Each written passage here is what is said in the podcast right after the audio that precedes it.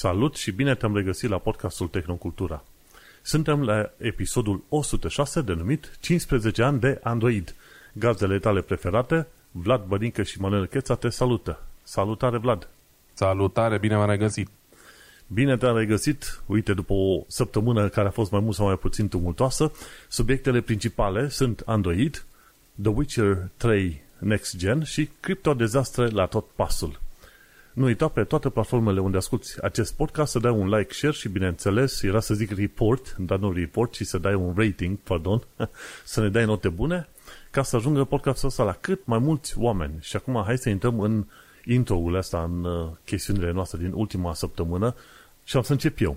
Și am să încep eu, știi de ce? Pentru că n-am nimic de zis. Efectiv, n-am făcut nimic special din punct de vedere al tehnologiei. Am ochii puși pe Call of Duty Modern Warfare ăsta nou, știi? Dar uh, încă nu l-am luat și nu l-am jucat și din punct de vedere al tehnologiei n-am nimic special. Citesc cărți în ultima perioadă, cărți de alea simple, știi, de citit fizice. Atâta, aia nu-i foarte mare tehnologie de povestit, știi? Și cam atâta, așa că te las pe tine să povestești de săptămâna toată tehnologică. Da, e, uneori e bine să, să ai și câte o săptămână mai liniștită din punctul ăsta de vedere. Um, și înțeleg, uh, înțeleg de ce. Uh, eu, ce să zic, n-am avut o săptămână super tumultoasă. Uh, astăzi am avut o zi mai, mai ieșită din comun, în sensul în care am avut o pană de internet care a durat multe ore, vreo șase ore sau ceva de genul. Este care nu s-a întâmplat niciodată de când m-am mutat aici. M-am mai plâns eu că mi-a tot picat netul, dar a picat 15 minute, hai, jumătate de oră. Astăzi a fost picat multă vreme și din cauza asta m-am chinuit un pic cu munca, dar am reușit să fac un, un hotspot de pe telefonul de muncă că am zgârciți ăștia, abia am 3 giga de net de la muncă și am zis, bă, pe ăștia epuizez, adică dacă ține bă, chestia asta mai mult de azi, știi, îi dau gata. Că lucrez într-un VM și practic e streaming și atunci, nu, e nevoie de, de ceva date, știi? Um, cam depinde internet, nu prea pot lucra fără, ca să zic așa. În rest, um, am terminat Bioshock 3 în sfârșit, mi-a plăcut, m-am distrat, l-am jucat ca și când l-am jucat prima oară, să zic așa, dar maxed out, știi? Asta e diferența. N-am avut niciodată până acum na, un an, doi și în prezent un calculator pe care să pot juca toate jocurile la detalii maxime, etc. Și asta fiind și mai vechi, îți dai seama că n-a fost absolut nicio problemă din punctul ăsta de vedere. Și e un joc care arată binișor chiar și acum. Chiar dacă se vede că am bătrânit un pic, dar n-arată rău. Uh, Bioshock 3 nu e la când erai pe fundul mării, ceva de genul ăsta? Nu. Uh, Bioshock 1 și 2 sunt pe fundul mării și Bioshock 3 este în, fix în antiteză, e pe nori. E într-un oraș aflat în cer numit uh, Columbia și care, nu știu, la sfârșitul jocului e de fapt uh, un fel de purgatoriu, să zic așa, sau nu știu, basically nu erai viu când, când joci jocul ăsta, să ești undeva între, știi? Um, ah, se zice no, Infinite, sau cum, e, da, cum se Da, zice? Bioshock Infinite se numește. Fiind, uh, pentru că primele două jocuri au fost în ocean, practic s-a cam epuizat povestea și au zis, ok, facem acum complet opusul, știi? Dar uh, mișto, niște uh, mecanici de joc interesante, uh, nu știu, de la cum e făcut orașul în sine, cum călătorești între zone și așa mai departe. Simpatic, mi-a plăcut, povestea interesantă, un pic, evident trasă de păr, dar na, e un joc SF până la urmă. Și în rest, uh, uite, m-am hotărât eu așa, că poate ar fi mai bine să povestim uh, în emisiunea asta din când în când și de chestii pe care le folosim în materie de tehnologie și care ne, ne ajută sau ne fac uh, pe plac. Și am mai vorbit de una de alta. Astăzi am ales să vorbesc despre o mică extensie de care am aflat de curând pentru Google Chrome, mă rog, pentru browser în general, care se numește Ghostery. Și Ghostery este în principiu un ad blocker, nu e ceva super ieșit din, din comun sau nemai auzit, dar e un ad blocker de care eu nu știam până acum. Foloseam înainte ad blocker la clasic, pe care, nu știu, care e extensie de când există extensii în Google Chrome. Dar uh, ce-mi place la Ghostery, um, interfața în primul rând e mult mai curată, ai și un control mai bun asupra uh, a ce se întâmplă în extensie, îți arată câte trackere au fost blocate, câte cereri au fost modificate, uh, cât timp a durat să se încarce o pagină și așa mai departe.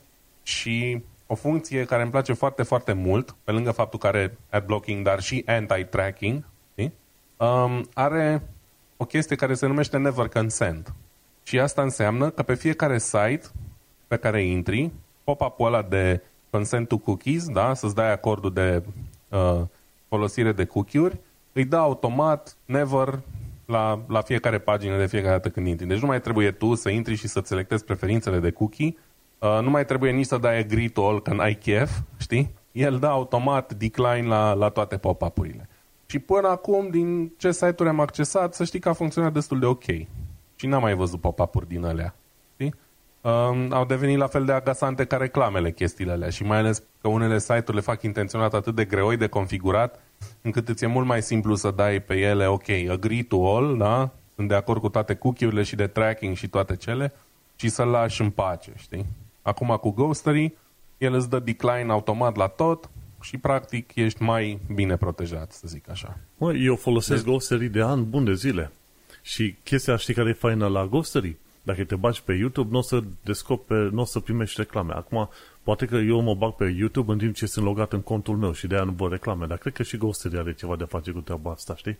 Probabil că are, eu am YouTube Premium și atunci n-am de unde să știu, pentru că oricum nu primesc reclame. Eu nu știam de Ghostery, am aflat recent de el și ți-am spus ce m-a atras, aveam adblock-ul ăla clasic, dar ce m-a atras la Ghostery este treaba cu Never Consent. Uh, asta mi se pare cel mai interesant. Și am decis să-l încerc pentru că, deși am uh, uh ăsta, Pi-hole-ul, da, DNS-ul meu privat, am constatat în ultima vreme că nu prea mai filtrează bine ce vine de la uh, paginile de Google Ads. Într-o vreme mergea destul de binișor, acum de la un timp parcă prea multe trec prin el, știi? Și am updatat toate fișierele de reclame, tot ce trebuie, le-am actualizat, sunt la zi și cu toate astea, na, în continuare apar destul de multe. Așa că nu strică să ai un extra layer, da? Adică mai bine mm-hmm. să mhm. fii mai protejat decât uh, deloc. Cool, uite, chiar acum am testat chestia asta. Sunt logat și cu Ghostery dezactivat primesc reclame pe YouTube, știi? Pe bandă rulantă. M-am băgat pe un filmuleț, primul lucru pe care l-am văzut a fost reclama. Când am pornit Ghostery, a dispărut reclama. Am dat refresh la pagină, cu Ghostery pornit și a dispărut reclama. Deci îți blochează, te blochează și de la urmărire, dar îți te scapă și de reclame de pe YouTube. Și să știi că mulți oameni se plâng de reclame pe YouTube, când mă bag pe acolo nu mai văd reclamele, știi? Da, e foarte fain. Uh, și eu m-am plâns de reclame pe YouTube până am decis să-mi iau YouTube Premium, dar înțeleg. Uh, pe mine nu știu dacă mai există. Cel mai deranjante erau calupuri din alea și de jumătate de oră. Deci era absolut ridicol, știi? Și nu știu de ce Google permite asta. Asta arată o lipsă de respect a lor față de, de viewer, în primul rând. Pentru că nicăieri nu există calupuri de publicitate de jumătate de oră și n-ar trebui să existe. Cu atât mai puțin când urmărești conținut care cu totul are jumătate de oră, știi? Sau mai știu eu, o melodie și îți bagă 10 minute de reclame. Nu știu dacă mai există sau dacă între timp au corectat problema asta, dar știu sigur că era uh, super neplăcută treaba asta. Da, de aia. Ghostery este o extensie pe care am mai recomandat cred și eu, mai de mult, în vremurile vechi de demult și este groaznic de utilă, sincer. Plus că website-urile se mișcă ceva mai repede. Nu sunt inundat de tot felul de bannere, de reclame din toate direcțiile posibile. Îți dai seama ce bine e să te duci pe un website și să poți citi efectiv textul pe care vrei să-l citești, conținutul ăla principal și să nu te agaseze un milion de pop-up-uri din alea. Deci, de, de când folosesc Ghostery, eu nu mai știu ce înseamnă să fiu agasat pe internet. Da, e foarte bun. Uite, dacă, dacă poți confirma și tu că funcționează atât de bine, sunt și mai fericit, înseamnă că îl putem recomanda din toată inima. Efectiv, da. Bun, uh, dacă altceva nu mai e de povestit pe ultima săptămână, hai să trec eu în subiectul meu. Cool. Ok, o să încep puternic așa pe uh, articolul celor de la Computer World, ci că 15 ani de Android. Îți dai seama, nici nu mi-am dat seama că au trecut într-adevăr 15 ani de zile de când au făcut uh, Google primul lor sistem de operare, nu? 2002, când era? În 2007, nu? Mai, ceva mai târziu, scuze. 15 ani. Mm. Greu cu matematica în ziua de astăzi. Și stai să te gândești, da, 2000, să zicem, 2007, ceva de genul, 2008 pe acolo, chiar mai încolo. Că știu că a fost destul de aproape cu iOS-ul celor de la Apple, nu? Pentru că a scos Apple iPhone-ul și la scurt timp a venit și, cred că la un an de zile, nici atâta, a venit uh, Google cu versiunea de Android și au zis, măi, noi nu o să facem telefon, Google a și spus, măi, noi nu vrem să facem telefon, dar totuși vrem să intrăm în mediul ăsta mobile și au făcut Android-ul. Și în felul ăsta au, a ajuns Google să se bată cu Apple pe lupte din asta mai diferite, și Apple se, se chinuia cu hardware-ul și cu software-ul, pe când Google a lăsat treaba hardware-ului în, în brațele celorlalți producători, gen Samsung și HTC și LG și ce vrei tu pe acolo. Și au, au gândit foarte bine. Chiar e și o carte scrisă despre rivalitatea asta între Google și uh, Apple pe lumea de mobile. Și acolo citisem despre Android, că a apărut exact ca răspuns la iPhone. Și uite-te că am și uitat de perioada în care Androidul avea nume din asta de prăjituri sau ce mai vrei tu. Uite, 1.5 era cupcake, 1.6 era donut, era să zic gălușcă, nici am și uitat termenul limba română. După aia eclere. Gogoașa. Cum este gogoașa, da, așa. Eclair a fost versiunea 2, 2.1. Știi, era o perioadă în care versiunile noi de Android erau ceva extraordinar de interesant, de care ascultai cu mult drag. Acum... Uh, Eram fan Android în perioada aia, le, le așteptam cu nerăbdare pe fiecare. Mai ales pentru că, fiind atât de slab în primele sale variante, abia așteptai o nouă uh, versiune cu funcții noi, știi? Și uite, do- în 2010 au apărut Gingerbread-ul și oamenii s-au, s-au bucurat mai mult de varianta asta, știi? Gingerbread, honey, honeycomb, nici nu știu exact când au, re- au început să renunțe la numele de dulciuri la un moment dat, știi, chiar... Foarte uite. recent a fost asta. Am impresia că la Android 9, cred, undeva în ultimii maxim 5 ani, cred că au renunțat. Dar n-aș mai ști, că nu, nu le mai țin minte. Uh, ba, uite, la Android 10 a uite. fost prima versiune în 2019. Deci în 2019 au renunțat. Aha, 10 2019, chiar în 2010. Gata, Android version 10. Păi îți dai seama, la un moment dat, cât de multe prăjituri mai poți să ai și tu pe planeta asta? Dar uh, a evoluat... Păi trebuia uh, să încerce și ei cu Google Papanaș, Google uh, Doboș, Google prăjitura, nu știu, Savarină. Savarină Dacă s-au limitat da, da, da. numai la deserturi americanești, e problema lor. Exact. Dar uh, îți dai seama, acum noi suntem obișnuiți cu sistemul ăsta și e ca un, ca un fel de alt Windows pentru toată lumea, și pentru mobil, ca să zic așa. Dar uite, are o istorie foarte mare și este unul dintre proiectele la care Google chiar a ținut, chiar, chiar a ținut cu dinții de el. Pentru că altfel ai văzut, de câte ori a încercat Google să facă rețele sociale, de vreo câteva ori. După aia readere, după aia uh, chatbox-uri, după aia e-mail-uri, uh, de nu știu câte ori au tot încercat să facă și totuși au rămas cu search-ul, au rămas cu YouTube-ul și au rămas cu Android-ul. Bineînțeles și au serviciile de cloud pe care le duc în continuare. Deci foarte rar, adică nu foarte rar, dar în puține lucruri chiar se țin de ele. Știi că noi discutăm acum o perioadă că nu știm sigur dacă am recomanda să cumpere lumea Pixel sau nu. Asta era, cred că acum aproape 2 ani de zile. Pentru că ziceam, ok, a ajuns la Pixel, cât era? 4 pe atunci, hai să vedem dacă chiar va continua Google să mențină pixelul în picioare sau nu, știi? Și da, uite-te. acum l-aș recomanda din toată inima, adică dintre telefoanele cu Android, probabil că e cea mai bună variantă. Evident, Samsung e la care e cel mai popular, cel mai celebru, cel mai bine văzut, cel mai bine făcut, poate, dar din punctul meu de vedere, Pixel are mult mai multe avantaje peste. Sau principalul avantaj al softului Vanilla, fără bloatware, fără aplicații inutile care vin preinstalate din fabrică și așa mai departe. Nu, și partea interesantă că Androidurile astea de pe pixeluri transformă telefonul în fel de software as a service într-un fel, știi? Nu mai e neapărat că ideea că e un telefon super tare, ci mai degrabă softul de pe telefon este foarte simpatic. Și mm-hmm. uite-te că ajuns la versiunea 13, am mai povestit de versiunea asta 13 care are niște chestiuni interesante, mai ales pe partea de filmare și de creare de poze, de ce nu, foarte simpatic. Dar uh, în rest, uh, ce pot să zic, la mulți ani Android, sperăm că vor face din ce în ce mai bun. Acum, schimbările mari n-au fost de la 11 la 12. Cele mai mari schimbări au fost chiar la început, când, cum ziceai și tu. De la 1 la 1, 1, 1, 2 și așa mai departe, știi? Da. Uh, schimbările astea recente sunt din ce în ce mai mici și țin mai mult de rafinarea unor funcții, um, adăugarea chestiilor ăstora de machine learning și inteligență artificială și așa mai departe, care sunt mai mult un, nu știu, un gimmick sau o chestie drăguță, dar nu neapărat ceva cu adevărat util. Pe când primele versiuni, um, după cum am zis, softul n-a ieșit foarte cizelat. Primele variante erau destul de, de slabe, um, mai ales în comparație cu cum au fost primele versiuni de iOS, care și ele erau departe de a fi perfecte, dar cumva erau mult mai funcționale, mult mai ok, știi? Uh, am impresia că prima versiune de Android sau primele două, trei nu ofereau nici măcar um, tastatură touch.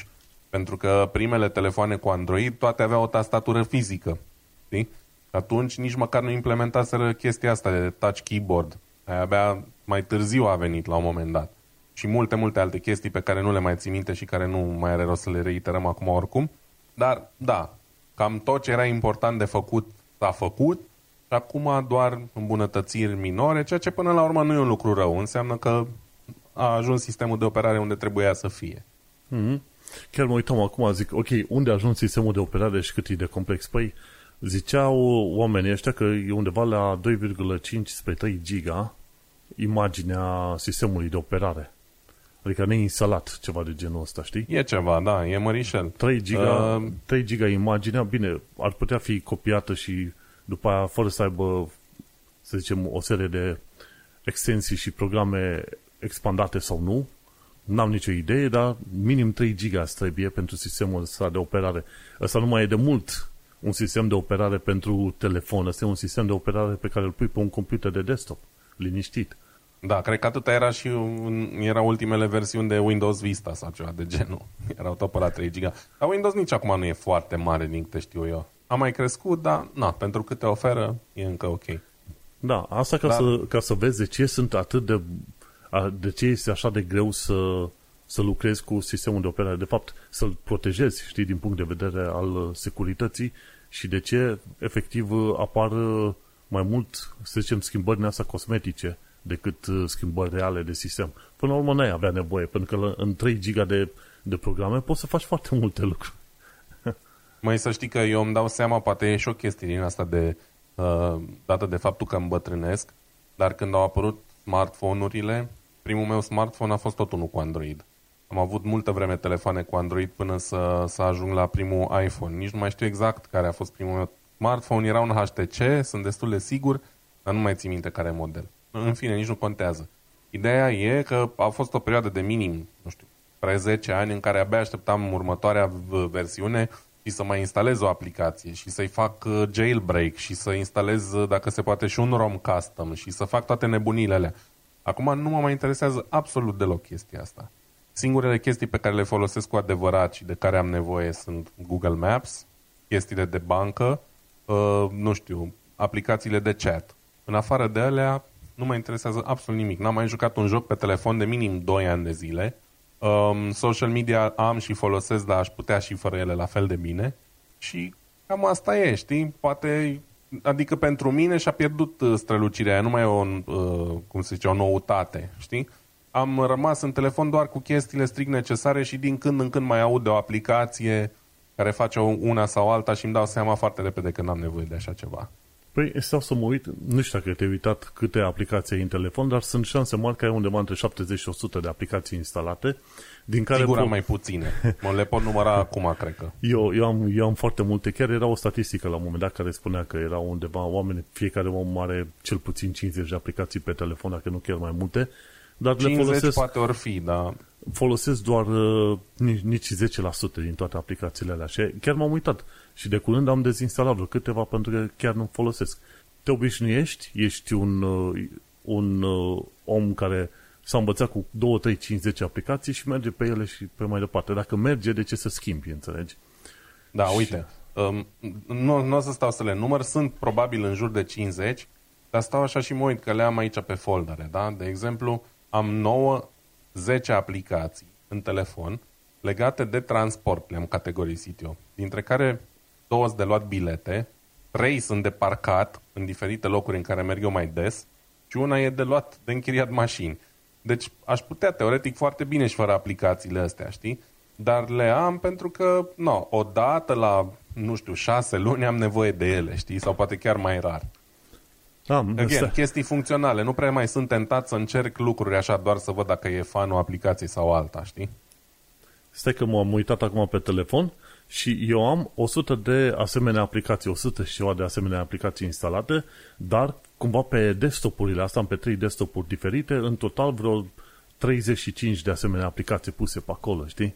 Și destul uh-huh. de multe. Asta nu înseamnă, cum ai zis și tu, că le folosesc foarte des. Cel mai des folosesc Google Maps-ul, Gmail, calendarul, WhatsApp, chestiile astea sociale le folosesc destul de des rare ori mai folosesc Disney sau Prime Video, știi, când sunt prea lene și stau în pat și urmăresc. Dar, într-adevăr, ne-am, ne-am învățat să fim așa în sistemul ăsta. Ok, ne-am ales câteva aplicații, nu, nu mai sunt așa de noi și de interesante lucrurile astea, și atunci vedem. Cred că o să ne trezească interesul mai mult în viitor când chiar vor face un telefon flexibil super mișto sau când aplicații de AR, augmented reality, chiar vor fi super bine implementate. Până atunci, mai vedem. Până atunci, probabil Android ajunge la versiunea, ce știu, cât e 13, acum o să ajungă la 12 pe la vremea aia, cine știe.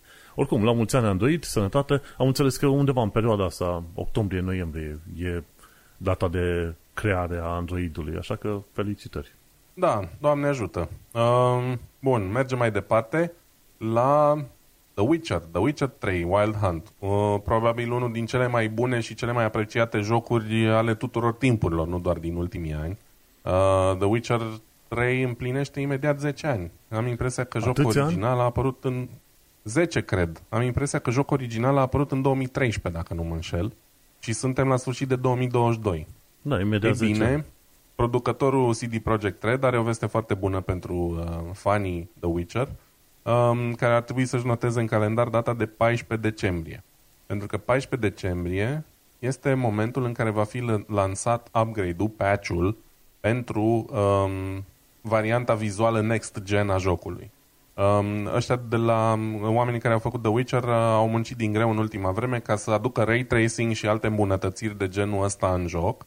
Și ce fac ei foarte simpatic față de cum fac majoritatea producătorilor de jocuri când relansează un joc cu grafică next gen, este să ofere jocul gratuit tuturor celor care posedă deja o copie de The Witcher. Deci dacă ai The Witcher uh, pe uh, PC sau pe PlayStation 5 sau Xbox Series deja, upgrade-ul ăsta îl vei primi gratuit. Ceea ce e foarte mișto. Eu am The Witcher pe PC, chiar l-am instalat. Fiindcă mă gândeam acum ce o să mă mai joc. Că am terminat Bioshock 3. Uh, mi-am adus aminte că am The Witcher, pe care la un moment dat l-am terminat, dar am trecut așa un pic prin el ca gâsca prin apă, nu prea am avut chef de poveste și așa mai departe. Și acum, din când în când, seara, când mă plictisesc, dau drumul la The Witcher, chiar dacă fac una sau două misiuni, dar stau așa, le fac mai pendelete, mai culeg o frunză, o floare, mai fac o poțiune, știi? Și e fain, e relaxant. E un joc bine făcut, care arată bine și pur și simplu îmi îmi place și mă bucur că, că primește refresh-ul ăsta de care avea nevoie în 2023 imediat, că deja nici nu mai are rost să vorbim de 2022 și mă bucur cu atât mai mult să aud că vine patch-ul ăsta gratuit pentru cine are deja jocul. Asta poate e și așa un fel de mulțumire pentru că au avut uh, oamenii răbdare cu Cyberpunk și na, ce să zic, mă bucur, uh, mă bucur să au chestia asta și abia aștept să văd cum arată. Nu am vrut nici să mă uit la teaser, la spoilere, la nimic, Uh, nici nu știu dacă există. Vreau să aștept să instalez patch-ul și să văd direct uh, pe pielea mea cum ar veni. Cum se vede. Știi ce merge fain jucat și chiar m-am bucurat să joc? E un expansion pack sau un DLC sau cum mi se mai zice, numit Blood and Wine, ceva de genul ăsta. Da, am impresia că l-am și pe ăla. Și ăla e puțin diferit față de restul misiunilor din, uh, din, Sc- din Witcher, pentru că are culori mai vibrante, se vede soarele mai bine, norii mai bine și misiunile sunt mai interesante pe acolo. Și atunci mai, am înțeles că în versiunea asta Next Gen o să aibă ray tracing și ce vrei tu pe acolo. Uh, e foarte interesant. Probabil că dacă chiar uh, o să am suficient de mult timp, o să îl reinstalez jocul numai să văd cum arată cu ray tracing. Dar am făcut aproape toate misiunile și m-am plimbat pe acolo și, într-adevăr, e foarte simpatic în materie de povești. Și gândește-te că cele mai faine povești în jocuri de genul Witcher sunt când te îndepărtezi de drumurile principale. Eu ei de dreptul prin pădure. De fapt, erau situații în care chiar evitam pădurea pentru că cine știe în ce misiune secundară intram și mă băteau aia de nu, de nu mă vedeam. Și Da, în curba de învățare e uneori destul de abruptă. Trebuie să, trebuie să ai grijă pe unde te, pe unde ți, care sunt căile pe care ți le alegi. Da, pentru că am nimerit câteodată în misiuni din alea în care inamicii erau mult prea puternici. Zic, a, mă după ăștia, sunt trei bandiți, i-am prins, i-am prins la, la, la încolțeală în, în pădure, las că le, le fac eu felul. Când colo m-au bătut inamicii din am văzut poveste, știi? Deci e, e un joc care îți oferă surprize din loc în loc. Și într-adevăr misiunile sunt surprinzătoare, povestea este faină, grafica este genială și cumva merită, îți dai seama, ai, ai nevoie să-ți eliberezi creierul de, creierul de problemele de vieții de zi cu zi, un joc din ăsta chiar te ajută, pentru că are o istorie care, cel puțin în, în lumea sau în universul său, face sens, știi? Se potrivesc toate întâmplările între ele pe acolo, știi? Și e super simpatic. Bun. Fac o mică erată, înainte să mergem mai departe, 2015 a fost lansat jocul, deci nu 2013. Mai are un pic până să facă 10 ani. Un pic, mâine, mine, când avem și noi la episodul 250, ceva de genul ăsta de podcast. Hai să mergem pe mai departe, pe toate sursele posibile și imposibile. Sunt sigur că ai aflat de marea expulzare a programatorilor în special din tot felul de firme din astea mari. De două săptămâni se vorbește doar de Twitter și mai nou de chestia asta cu datul afară. Efectiv, nu ai ce alte știri despre tehnologie să alegi. Efectiv, nu ai ce. Totul, pe toate site-urile, e despre asta. Înțeleg de ce, dar m-am plictisit, sincer. Eu înțeleg și eu sunt chiar interesat pentru că unde am, uh, am aplicat și eu la Amazon și nu m-au chemat deloc, știi? Și atunci am supărare pe ei. N-au nicio treabă, știi? Fiecare cu treburile lor, lor pe acolo. Dar am văzut că tot felul de firme din astea mari au dat oameni afară. Și am urmărit câteva surse și până la urmă nu este dracu chiar atât de negru, știi? Este puțin mai pistrui. Care este treaba? În principiu, ăștia 120.000 de oameni dați afară de la firmele astea mari, ăștia 120.000 de oameni vor fi luați cu, cu viteză, cu celeritate, ca să zic așa, de către tot felul de alte firme. Sunt multe startup-uri, sunt multe firme mijlocii, sunt multe firme destul de mari care n-au putut să-și angajeze oameni, developer, după cum aveau nevoie, pentru că de developerii toată lumea vrea să se ducă la ăia mari. Înțelegi? Și acum, ăia mari îi scuipă pe oamenii ăștia ca pe măsele stricate, atunci oamenii ăștia își vor găsi locuri în alte părți. Deci, nu m-aș pune neapărat să plâng pe oamenii respectiv care lucrează la firmele astea mari. Un developer, web developer sau programator de orice natură, e back-end, front-end, desktop, ce vrei tu, își găsește mai devreme sau mai târziu, pentru că astea sunt joburi care au căutare chiar foarte mare și în momente din astea de, efectiv, imediat suntem în recesiune, numai oamenii nu, nu declară în mod public, în mod oficial treaba asta, știi? Da, um, e clar că oamenii o să-și găsească de lucru. Um, tocmai de asta nu înțeleg într-un fel de ce se face atât de mare tam-tam. Este în felul următor. Cum să zic, din ce am mai citit și din ce am înțeles, majoritatea oamenilor ăstora, cel puțin la Amazon, nu sunt dați afară din cauza că, sau nu neapărat din cauza că vine o mare criză. Mulți dintre ei au fost angajați în momentul în care a fost nevoie de mult mai mulți oameni în perioada asta a pandemiei, în care mm-hmm. platforme gen Amazon au avut parte de un boom fantastic la care nu s-au așteptat, știi? Și atunci, cumva, a cam trecut chestia aia și în oarecum fire să renunțe la ei. Eu înțeleg că sună foarte mult când zici 10.000 de oameni deodată, dar probabil că 10.000 de oameni își pierd jobul zi de zi, știi? Doar că nu din aceeași companie, știi? Uh, asta e singura diferență. Dacă când stăm să ne gândim că o companie de genul Amazon are probabil milioane de angajați, cred că sunt sute de mii numai în depozitele din Statele Unite, da? Pălește un pic scara la care se întâmplă chestia asta. Și ce îmi doresc eu e doar să nu confundăm chestia asta cu o, nu știu, o mare purare uh, din partea companiilor ăstora. Da, se întâmplă acum, există motive, nu e ok neapărat că se întâmplă, dar oamenii ăia sunt convins că o să aterizeze în picioare și o să-și găsească alte joburi, poate majoritatea dintre ei chiar joburi mai bune. Cel puțin, na, pentru mulțumirea lor personală. Nu, în principiu, cam așa mă gândesc eu. Ideea care este? Ceea ce semnalul de alarmă care este ridicat nu este neapărat că, uite, să se dau atât de mulți oameni afară, ci dacă faci comparație cu dot-com bubble, știi, la 2000-2001, ci că în 2001 au fost dați afară undeva 107.000 de oameni din domenii de tehnologie, știi? Acum sunt dați 120.000 de oameni. Deci e posibil ca asta să fie un fel de semn că probabil la anul sau în celălalt an o să fie ceva probleme cu firmele astea mai mari. Dar uh, da, interesant dar, de văzut, zi. Dacă tot comparăm cu dot-com bubble, să ne gândim câți oameni lucrau în tehnologie în 2000 versus câți lucrează acum. Că da. sunt convins că a crescut exponențial cifra aia. Știi?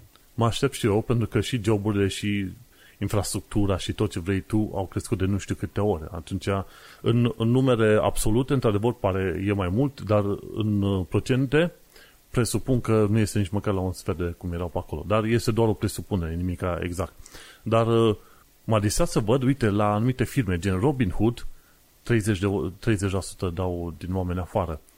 Snap 20%, și Intel 20% și Meta la fel 13% din oamenii dau afară. Și interesant de văzut, cum ai zis și tu, în perioada asta cu pandemia au angajat pe bandă rulantă și acum curăță pe acolo. Acum, cum, cum am mai zis, dacă nu este chiar așa de negru, oamenii ăștia își găsesc și uh, de muncă în alte firme, înțelegi? Și adevărul este că cumva firmele astea mari sunt și nițel overrated. Știi că te-am mai povestit odată de tipurile de, cred că am povestit doar noi doi, tipurile de exerciții care ți, le dau, ți se dau la interviuri, înțelegi? Tu te duci da. pe job de frontend, ceva de genul ăsta, și ți se dă o chestie algoritmică gen, uh, hai să vedem cum traversezi un, un uh, copac din ăsta binar, un binary tree sau cine știe, hai să vedem în câte moduri poți să urci scările unui bloc. Ori mai devreme sau mai târziu faci un, uh, faci un asemenea algoritm, dacă nu știi metoda grafurilor, dacă o știi, îți va fi relativ ușor să o scoți la capăt, dar are zero relevanță pentru munca ta de front-end developer, înțelegi? Și atunci văd că foarte mulți oameni se duc și trec prin procesele alea tâmpite de interviuri cu coduri, cu chestii de algoritmi care au, au valoare academică și nimic mai mult și ca să se angajeze la firma respectivă să spele vase, cum ar veni, înțelegi? Și cumva firmele mari aș putea zice că sunt nițel overrated. Așa că e o, metodă, e o perioadă bună în care și developerii de orice natură să se regândească și poate se reorientează pe firme ceva mai mici, dar care totuși cumva țin și la ei, la, la angajați mai mult și în care au și o perspectivă de dezvoltare mai bună și așa mai departe. Dar aia vreau să zic aici. nu e dacă chiar atât de rău, de-aia vreau să aduc știrea asta. O altă știre, așa, doar o mică paranteză, cine are cont pe Twitter să nu se delogheze, pentru că fenomenalul uh, satului a dat niște oameni afară care lucrau la multifactor authentication, deci a tăiat niște microservices care te ajută să faci multifactor authentication în Twitter. Deci, uh, indiferent de sentimentele pe care le ai la adresa Twitter în momentul de față, totuși nu da logout, că după aia nu o să te mai poți loga înăuntru dacă ai uh, MFA activat. Știi? Asta doar ca idee generală, știi? Cam atât am avut de zis. Un sfat bun. Un sfat bun. Eu nu, nu cred că l-am activat, dar dacă folosesc eu Twitter, nici nu e mare pierdere. Um, bun. Hai să trecem mai departe. Atunci, din nou, mi-a fost foarte greu să selectez niște subiecte demne de acest uh, minunat podcast pe care îl facem noi, pentru că oriunde deschizi o pagină de tech, ai Twitter, Musk, Musk, Musk, Twitter, Twitter, Twitter, Musk, Amazon, numai asta. Numai despre asta se vorbește de două săptămâni încoace, m-au căpiat. Și uite, am găsit pe, pe blogul Ars Technica uh, articolul ăsta foarte interesant, din care doar o să spicuiesc. Um, recomand tuturor să-l citească și dacă nu știți engleză, dați cu Google Translate, pentru că informația e destul de interesantă de aici. Uh, foarte pe scurt, se vorbește despre cum uh, Corea de Nord a devenit așa un fel de uh, monstru când vine vorba de uh, hacking-ul pe criptomonede. Da?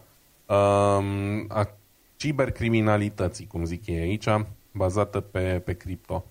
Uh, de la un joc, un joculeț numit Axie Infinity, um, care era bazat cumva, în, în timp ce jucai puteai să câștigi tot felul de tokenuri din astea, criptomonede, bla bla, um, până la, nu știu, multe alte milioane și miliarde de dolari um, furate de către cybercriminalii nordcoreeni.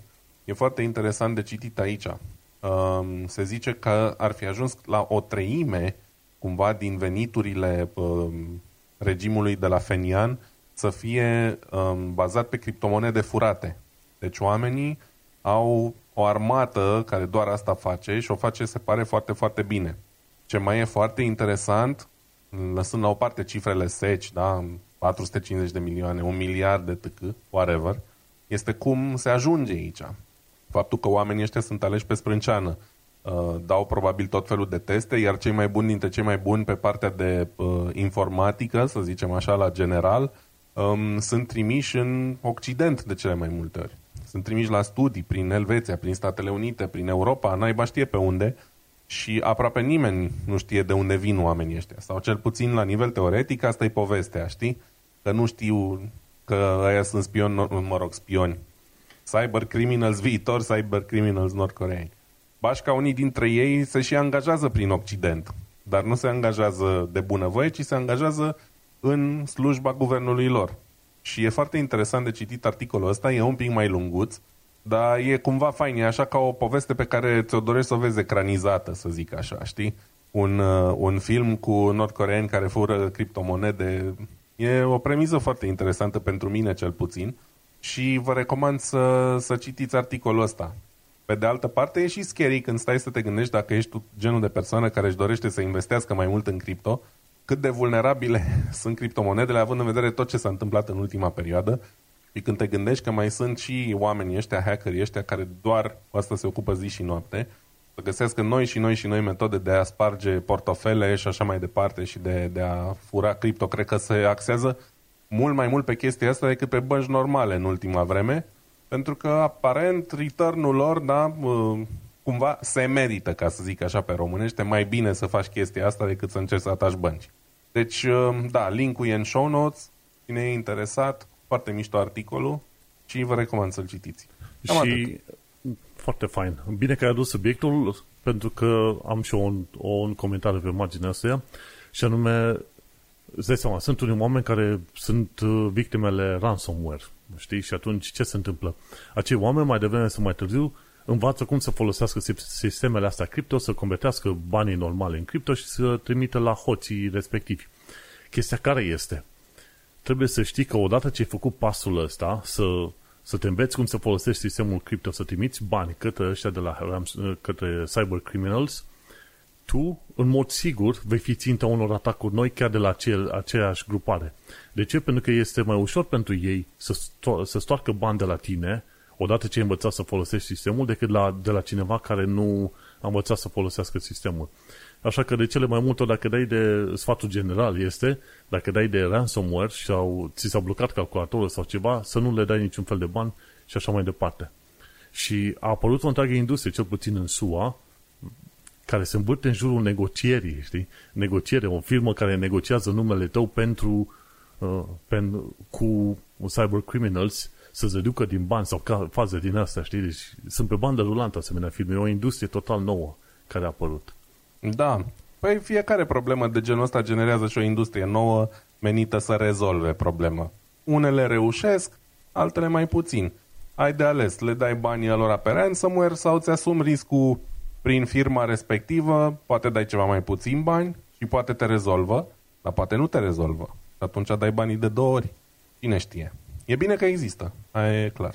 Bun, și cu ocazia asta hai să trecem la următoarea secțiune de la Wall Street, Wall Street Journal, care vorbește tot despre cripto. Ei, vezi că ne-am nimerit amândoi la subiectul ăsta. Nici nu era intenționată treaba. Nu, vai, noi nu ne vorbim. Da, asta e adevărul, noi nu ne vorbim la subiecte. Și vorbim despre dezastrul FTX, care este un, un crypto exchange gen Coinbase, Binance și ce vrei tu pe acolo. Mi se pare că Binance a picat în cap, dacă nu, încă mai, încă mai sunt în picioare sunt, sunt acolo, dar uh, cred că lumea a devenit sceptică văzând ce s-a întâmplat cu FTX. Deci s-ar putea da. să nu fie foarte bine.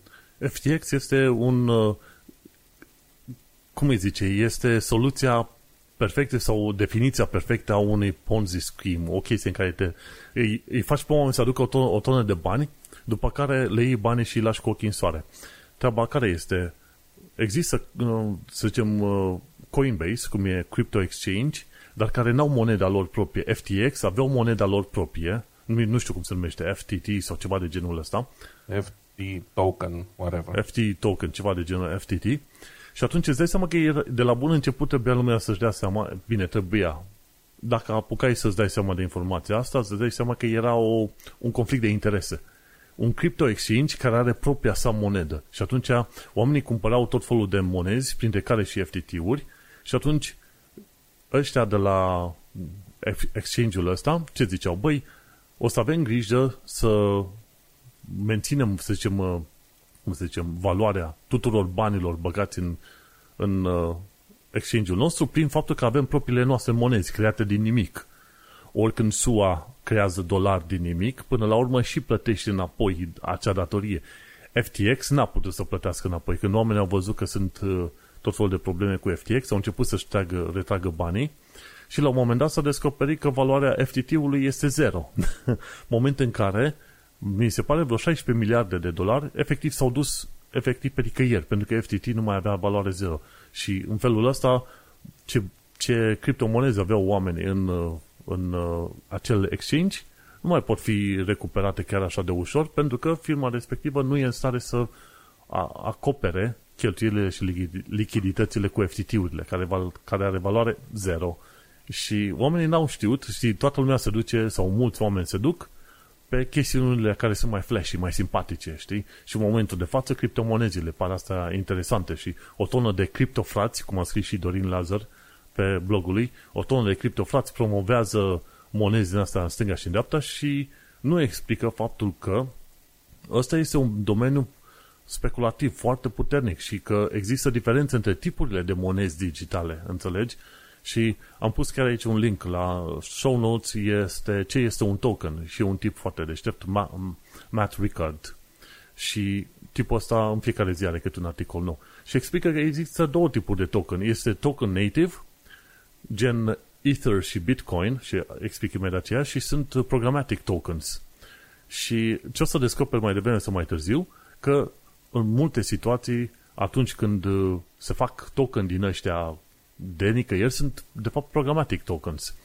Și uite de exemplu, Ether și Bitcoin sunt numiți uh, token nativ. De ce? Pentru că tu consumi energie să creezi acel Bitcoin, acel Ether. E proof of stake, proof of work, ceva de genul ăsta. Oricum, se depune uh-huh. energie, se consumă timp să creezi acele monezi. Ori alea cumva, valoarea lor reiese cumva din ideea că s-a consumat ceva energie. Ceva valoare, un, un, un sâmbure de valoare total. Există celelalte tipuri de tokenuri, cei token, sau cum îi se zice, care sunt programatici, care au zero valoare. Și aici, în, în articolul ăsta, dacă te bați să citești la Matt Ricard, îți arată un exemplu de cod. Ci că ce cod trebuie să scrii ca să ai tokenul tău. Și, efectiv, îți specifică, conform unui, unui standard numit ERC, ERC20, ca să ai un token, trebuie să creezi un program cu următoarele funcții. O funcție de nume, funcție de simbol, decimale, total supply, balance off, ce balanță, ce, tot, ce total ai, transfer, de unde e transferat, aprobat și cât ai permis. Și cam atât. Atât. Deci asta e un token. Ai făcut un programel din ăsta, bineînțeles, îl pui pe blockchain, există infrastructură pentru asta. Ai creat un token numit, uh, în loc să zici Dogecoin, îl numești Vladcoin și îl numești Manucoin și alte chestii din, de genul ăsta, știi? Și gata, am facem. făcut, a, facem imediat un tehnocultura coin, înțelegi? și uite cum ai făcut. Și îți dai seama, pe aceeași variantă a apărut și FTT coin și multe alte chestii de genul ăsta, care au valoare efectiv zero. Faptul că ai scris șase linii de cod și la revedere, știți? Bine, șase, mai multe. Vreau să zic una, două, trei, vreo opt funcții diferite care pot avea X linii de cod.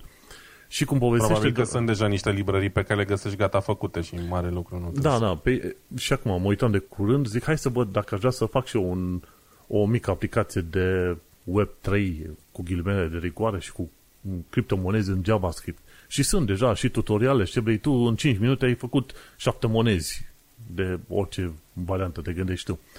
Și chiar în articolul lui Dorin Lazar, știi, în care povestește despre criptofrațe, efectiv, interviul pe care l-a avut uh, Vale cu Hobincu și Ștefan Stoian, Stoian, pardon, în care discutau cum, cum se verifică criptofrați, cum verifică criptofrații monedele de pe GitHub. E un articol care chiar merită citit de către toată lumea pentru că îți dai seama că e o problemă de încredere și e o problemă că nu poți să-ți dai seama dacă o criptomonedă este valabilă, bună sau nu, înțelegi? Și în care este treaba. Tocmai de aceea este greu inclusiv pentru un programator să se bage, să vadă, ok, avem aici un repozitor din asta, un, avem codul sursă de la ce știu ce monedă, hai să ne dăm seama dacă e bine. Chiar dacă codul la sursă este ok, firma în sine poate să facă o chestie din asta, gen un, un MLM, un Ponzi scheme, nici nu știu care e termenul română, poate mă ajut tu, și ajungi ca O schemă FTX. piramidală. O schemă din asta piramidală în care singura, singura valoare a monedei respective e faptul că atragi mai mulți oameni să, plă, să cumpere acea monedă. Cam atâta, doar așa mărești valoarea monedelor. Înțelegi? Și atunci poți să ai codul foarte bun pe GitHub, dar dacă proprietarul face o schemă din asta piramidală, este game over. de cine vrea să se joace cu chestii asta gen monezi, monede din asta, criptomonede, de ce nu să își deschidă un cont pe Coinbase? Deocamdată Coinbase pare ok, dar nu, nu urmări neapărat sfatul meu. Și urcă și tu 50 dolari pe acolo, maxim, și joacă-te să vezi și tu cum sunt alea pe acolo. Dar, în mod sigur, să nu, să nu speri că vei obține vreun venit de pe urma lor și în mod sigur să nu-ți dai banii de chirie și de mâncare pe așa ceva pe oricâte promisiuni le primești tu de la acești criptofrați de orice natură de pe planeta asta, știi? Chiar mă uitam aici, eu am avut ceva sute, chiar mă, sunt pe Coinbase acum am uit, am avut ceva sute de lire băgate pe acolo și efectiv valoarea totală a scăzut cu 80% în ultimii, ce știu, 2 ani, 2 ani și ceva. Înțelegi? Cu 80% a scăzut din totul. Și mi-am luat tot felul de bonezi, inclusiv Dogecoin, Dogecoin, de distracție, așa ca să văd și eu cum este treaba, înțelegi? Dar uh, nu plâng acum dacă la mâine, poi mine, Coinbase se închide complet. Nu plâng de treaba asta, înțelegi? Da, vrei să, uite, am, să vezi ce monezi am eu. Am Stellar Lumens, am Iotex, am ARPA, am Alchemy, am Anchor, AMP, Assemble, Protocol, am Just Me. am tot fel de monezi din astea, Cardano, știi? Mă uitasem, am și Shiba Inu, știi? Am vreo 2 milioane de Shiba Inu. Vrei și tu 100 de mii de Shiba Inu? Valorează zero. Dacă vrei să... Hai, dăm, dacă insisti. Ia și tu niște și bainul pe acolo, știi? Deci am tot fel de prostinață, dar mai mult de distracție, ca să zic așa.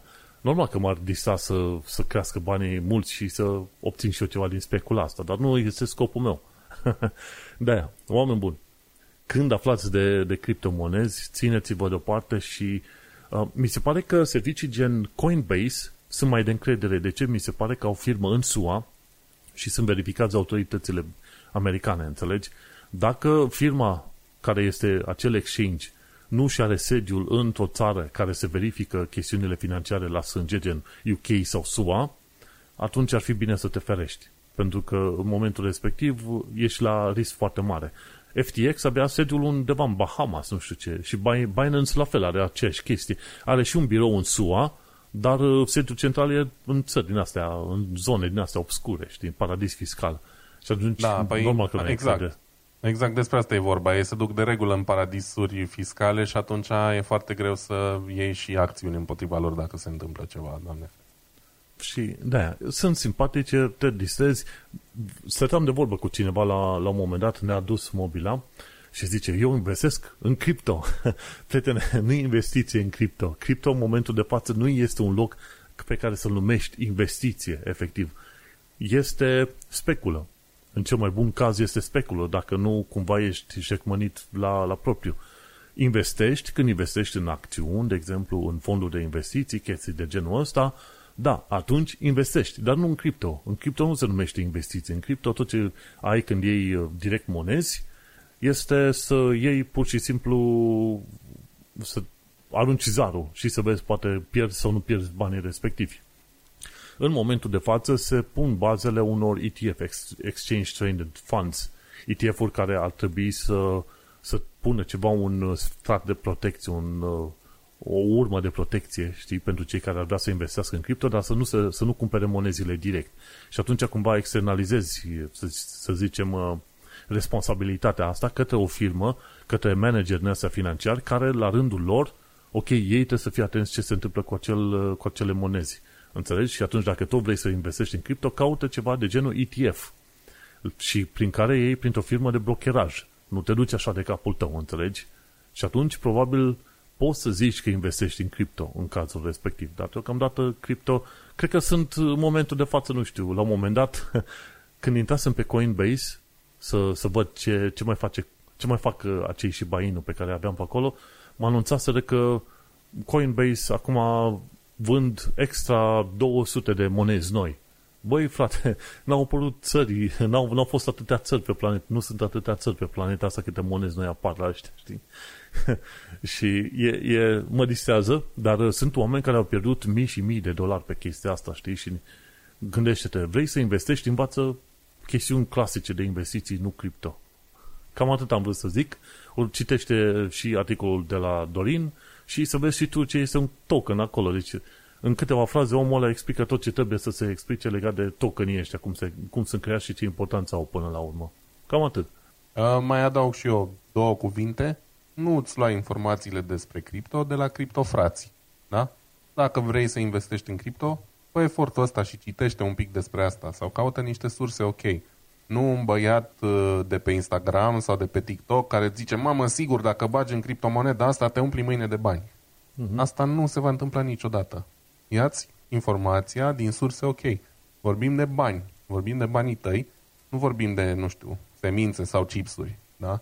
Deci foarte important. Evită criptofrații și caută informația de la surse de încredere. Atât. Bine, Mulțumesc. criptofrați, cred că trebuie să și definim puțin. Criptofrați sunt de ăștia, da. de obicei sunt bărbați care promovează așa la greu, care promovează la greu investițiile, cu ghilimele de rigoare, în criptomonezi, ca și cum ar fi ceva sigur. Uite, bagi acum și la anul sau mâine, poi mine scoți dublu, triplu, de 10 ori mai mult. Uite ce averi mare am făcut noi cu portofoliul nostru. Și dacă tot ziceai de surse de informare, două surse sunt foarte faine de informat. E Wall Street Journal, de acolo mai afli niște informații și de pe Bloomberg. Dar nu înseamnă că trebuie să le crești pe alea 100%. De, fe- de, de fel, dacă stai să te uiți, Bloomberg are și podcasturi de finanțe și are chiar și un podcast din asta de, legat de criptomonezi. Deci caută Bloomberg Podcast Crypto și, în mod sigur, e un podcast din ăla care poate să explice mai, mai pendelete, știi, lumea asta cripto. Oamenii chiar sunt jurnaliști și chiar invest, investesc timp și energie să afle care este problema asta cu cripto, știi? Cel puțin la nivel de, de concept și de teorie și asta, e o idee foarte bună, numai trebuie să ai grijă să nu fii țăpuit. Cam asta e și ideea. Yep. Bun, și hai că am ajuns spre final, avem știri pe scurt, uite, a fost o săptămână mai calmă. Nu avem foarte multe lucruri de zis. La știri pe scurt, uite, chiar de la Bloomberg, efectiv e vorba de Bloomberg Quicktail, ei au făcut un mic reportaj legat de tipuri noi de procesoare. Ce ne facem că legea lui Moore ajunge la capăt? E, efectiv, mi se pare că TSMC de curând au anunțat că vor face tranzistor de un nanometru. Ei, mai jos de atâta e cam greu să te duci și la un nanometru deja este limitele fizicii și când vorbim de limitele fizicii, ce înseamnă? La un nanometru mi se pare că ai 4 sau 5 atomi de siliciu, ceva de genul ăsta, nici atâta. Da, 4 sau 5 atomi de siliciu.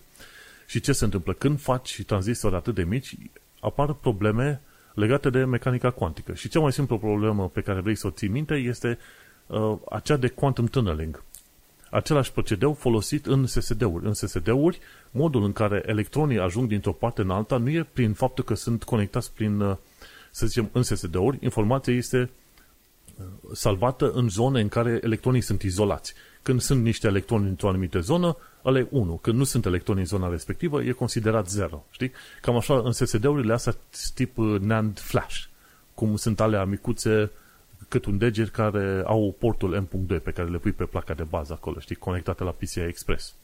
Bun. În asemenea SSD-uri, electronii, ai, ai fi crezut că electronii ajung în zonele alea unde vor fi izolați printr-un fir. Au ajuns acolo, sunt împinși în partea altă decât un voltaj mare și gata, sigur au ajuns acolo. Nu. Modul în care electronii ajung în uh, zonele de, să zicem, de blocaj, nici nu știu cum să zic exact, e prin procedeul de quantum tunneling din cauza unui voltaj mare. Când ai un voltaj foarte mare, respectiv împingi foarte mulți electroni într-o anumită zonă, o parte din electron, datorită regulilor statisticii, vor trece efectiv printr-o barieră izolantă, adică în care în mod normal nu ar trece de ea. Deci o parte din electron, dar, dar fiindcă voltajul suficient de mare, vor trece în mod spontan dintr-o parte în alta. Efectiv, un fel de, de îi zice quantum tunneling sau ar putea să-i spună quantum teleportation pe perioade, pe zone extraordinar de mici, înțelegi? Și probleme de genul ăsta vor apărea și la procesoare cu tranzistori extraordinar de mici. Când ai totul atât de mic, la un moment dat te pomenești că electronii, în loc să meargă pe direcțiile în care ar trebui să meargă, ca în oricare tranzistor, vor începe să meargă pe lateral. Se vor duce peste tot, vor face un fel de supă din aia. Și atunci, în momentul de față, legea lui Moore cam ajunge la capăt, înțelegi? Pentru că bloca, ajunge la blocajul ăsta din cauza legilor fizicii și se gândesc oamenii, ok, care este next in line în materie de computing. Tipii ăștia de la Bloomberg QuickTel, uite că au făcut o investigație și sunt trei tipuri de procesoare care ar putea ajuta pe viitor.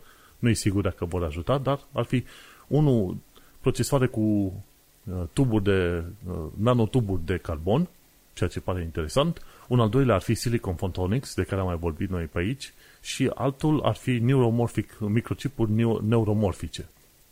Și acum în uh, reportajul de la Bloomberg au prezentat la fiecare în parte de ce li se pare interesant.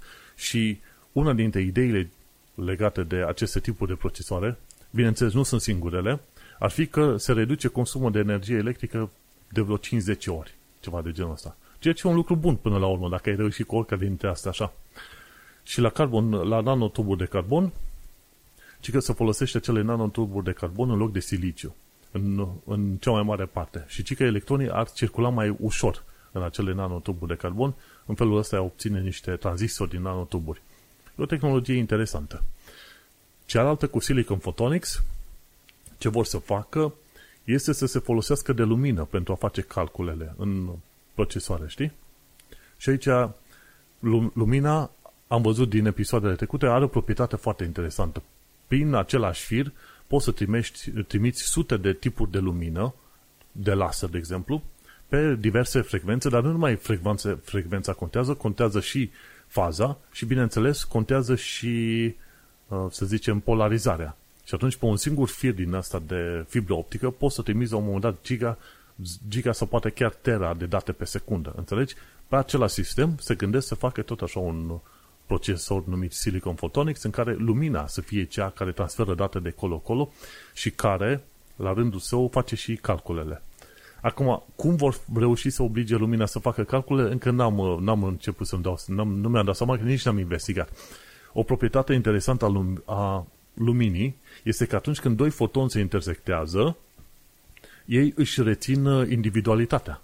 Știi? Când două pietre se lovesc una de alta, știi că apar, uh, apare coliziunea, ciocnirea și apoi se transferă de impuls și se duc fiecare pe părțile lor. Mm-hmm. Nu e la fel de, nu e același lucru cu doi fotoni. Doi fotoni trec unul prin altul dar își mențin, uh, să zicem, identitatea. Sunt situații în care apar, uh, să zicem, uh, amplificare de semnal sau, ce știu, anulare de semnal, când lungimile de undă și poziționările sunt ori la fel, ori cumva opuse, ca să zic așa, știi? Dar cum vor face calculul, nu știu. Pe viitor vom afla mai multe legate de chestia asta, dar pare interesant pentru că și consumă mai puțină energie electrică și, chiar zicea un, un reportaj, lumina se mișcă mult mai repede dintr-o parte în alta decât uh, electronii. Dacă este să te uiți, de exemplu, electronii, când e vorba să miște electronii dintr-o parte în alta, ei se mișcă cu o viteză de 10 la minus 2 metri pe secundă, de, chiar mai, mai slab de atât, adică un, un centimetru, nici un centimetru pe, pe minut, ceva de genul ăsta. Deci foarte, foarte lent. E asta o vorba aia. Da, dacă sufli tu și tot, tot merge mai repede aerul suflat de tine în mod normal, când apeși pe buton, bine, explicația clasică, atunci când apeși pe buton să ți se aprindă becul, nu electronii sunt cei care fug repede de la, de la încărcător până la bec, ci faptul că interacționează unii cu alții prin câmpurile electromagnetice și interacțiunea aia se face cu viteza luminii, într-adevăr, și atunci ajungi la bec de se deschide, se pornește, se aprinde, pardon, în mod instant. Dar ce ar fi să n-ai electron și să ai lumină care să facă interacțiunile astea? ci că ar fi interacțiunile și calculele s-ar putea face de o mie de ori mai repede, dacă mă înțeles eu bine, știi? Cine ascultă, cine știe, să vină să mă colecteze pe Reddit. Mea culpa, ca să zic așa. Bun, și următorul nivel de procesoare care ar fi interesant de aplicat ar fi cele neuromorfice. Neuromorfic înseamnă că imită neuronii. Și am înțeles că și ăștia de la Intel au reușit să creeze asemenea procesoare cu, ce știu, o mie de neuroni, ceva de genul ăsta. Și a spus că în modul în care interacționează neuronii, activitatea este optimizată deja, tocmai prin forma neuronilor. Tocmai de aceea, știi că au fost, am avut și noi o discuție mai de mult despre chipuri AI făcute de IBM, de exemplu. IBM face niște chipuri specifice pentru Artificial Intelligence. De ce? Pentru că structura și modul în care procesorul este, ăsta general, este construit, nu ajută prea mult în probleme din astea legate de artificial intelligence, dar dacă faci hardware-ul de asemenea natură, tu îmbunătățești stilul ăla de calcule, știi? La fel și cu astea neuromorfice, faci un, vrei să creezi cumva, să imiți cumva un creier de orice fel de natură. Și calculele se fac mai ușor și au zis că asemenea cir- circuite neuromorfice ajută la, ce știu, detectarea drumului cel mai scurt dintre punctul A și punctul B. Știi, care sunt calcule foarte des întâlnite la Google Maps, de exemplu, știi? Și mie mi-ar plăcea ca toate astea să câștige bătălia viitorului, pentru că, îți dai seama, undeva în următorii, ce știu, 10-15 ani de zile, va trebui să ne schimbăm tehnologiile pe care ne consum noi procesoarele. Pentru că deja ai ajuns la o limită. Și sunt curios să văd. Teoretic, în timpul vieții noastre, o să vedem noi tipuri de procesoare, o tehnologie total diferită și dacă înainte ni se păreau că e greu, ni se părea că este greu să înțelegem cum funcționează un procesor, așteaptă următoarea generație să vezi cum, cât de greu o să fie să înțelegi pe aia. Bun, da, scuze și... că am reacționat mai încet, nu eram uh, pregătit să intervin, eram pe mute. da. um, îți dai seama, da, e, cum să zic, fiecare tehnologie de genul ăsta va aduce o etapă nouă, diferită și sunt curios în ce mod o să ne impacteze nouă viitorul sau dacă se va ajunge vreodată în parcursul vieții noastre să devină chestiile astea așa consumer grade. Mă, eu o să fiu foarte interesat să văd dacă tot vor face din astea neuromorfice, să vedem cât de mult poate să schimbe din creierul uman, să zicem că cineva are probleme și schimbă 90% din creierul uman unui om și omul respectiv își reține identitatea. Știi? Ar fi interesant de văzut, știi? În 100 de ani de zile să-ți poți face schimb de creier. N-am chef de creierul ăsta, hai să mi schimb o dată la 3 luni de zile, știi? Bine, eu sunt omul cu afirmații de astea ciudate, dar cumva, chiar cyberpunk, știi? Da, e thinking outside the box. Nu e, e o întrebare foarte, foarte bună uh, la care nu vom, nu vom putea răspunde, din păcate, până când nu se va ajunge în punctul ăla. Bun, și ultimul subiect astăzi de la Tom, Tom's Hardware vine de la, tot pe linie noastră de computere, de la firma Cerebras, ci că a creat un AI supercomputer cu 13,5 milioane de nuclee. Și am mai vorbit de Cerebras mai de mult când am prezentat acel chip cât e, care era cât 15 pe 15 cm, ceva de genul ăsta, un, un microchip cu, ce știu, 1000 de nuclee, ceva de genul ăsta, nu știu, foarte multe. Și părea o chestie incredibilă că poți să ai un procesor atât de enorm. Știi, un, un întreg wafer, cum zice, cum îl numesc ei în limba engleză, zice wafer level processor, ceva de genul ăsta, știi, cât un disc din ăla folosit de siliciu, uh-huh. folosit pentru procesoare. Și acum uite că tipii ăștia au făcut un uh, AI supercomputer de 13,5 nuclee. Și la, cum îl numesc? Andromeda. Știi? Și acum nu știu unde ar putea fi folosit. Ar putea să-i ajute pe ăștia de la Tesla, dar Tesla au propriul lor supercomputer de AI care analizează semnalele de la mașini și după aia trimite informații înapoi. Că din ce înțeleg eu și ăsta, AI-urile folosite de către Tesla nu sunt locale în mașină, ci se foloseze informații primite prin internet cumva de la, de la centrul Tesla. De-aia acum mi cam teamă să las autopilot, știi, pe test, pe, pe o chestie ceva, ceva în genul Tesla, știi? Și au avut o serie de probleme tehnice de rezolvat legate de căldură, de analiză, de transfer de date și au rezolvat-o, dar uite, e interesant cum începe, era să zic moda, cum chestia asta cu AI-ul prinde avânt de rupe locul. Dacă vrei să investești în ceva, investește în, în firme care fac AI, dacă tu vrei așa, știi, în perioada asta. Dar e, mai devreme sau mai târziu o să descoperim că AI în mod real o să ne afecteze, dar un AI general, știi, de care discutam noi mai de mult, uh, cred că e la, chiar și cu dezvoltările pe care, dezvoltarea pe care avem noi acum, tot e la ceva decenii distanță, știi? Așa că... Categoric. Mai e, mai e. Bun, și cam atât am terminat uh, de zis, ca să zic așa. Destul de tehnică partea aia cu tipul noi de procesoare, dar sper că oamenilor le-a plăcut. Vreau să știu așa la final, ha, E interesant pentru că tot ce nu, știam noi să până zici acum... că eu am terminat de povestit. Da, mă încurcam în butoane aici. Ce vreau să zic e că um, e foarte interesant pentru că um, tot ce știam noi până acum se apropie de punctul ăla în care nu se mai poate face mare lucru ca să progresezi. Știi? Și atunci oamenii trebuie să găsească noi materiale, noi metode de a folosi alte elemente. Da? Până acum am folosit electronie, acum trebuie să trecem pe fotoni, da? pe lumină, sau pe alte, alte chestii. Absolut e interesant, chiar dacă e foarte tehnic, dar ne ajută să înțelegem mai bine unde ne ducem de aici, știi? Care e viitorul. Um, pentru noi care suntem, nu știu, utilizatori casnici, să zicem așa, iarăși, poate nu ne va afecta prea curând. Dar aș fi curios să văd, poate în 10 ani, în 15 ani, chestiile astea or să devină consumer grade. Știi? Pentru că direcția în care se îndreaptă procesoarele pe care le folosim noi momentan e către consumuri din ce în ce mai mari de energie. E cam singura chestie care ne-a rămas ca să le mărim performanțele și nu știu cât ora le convine chestia asta. Mie unul nu.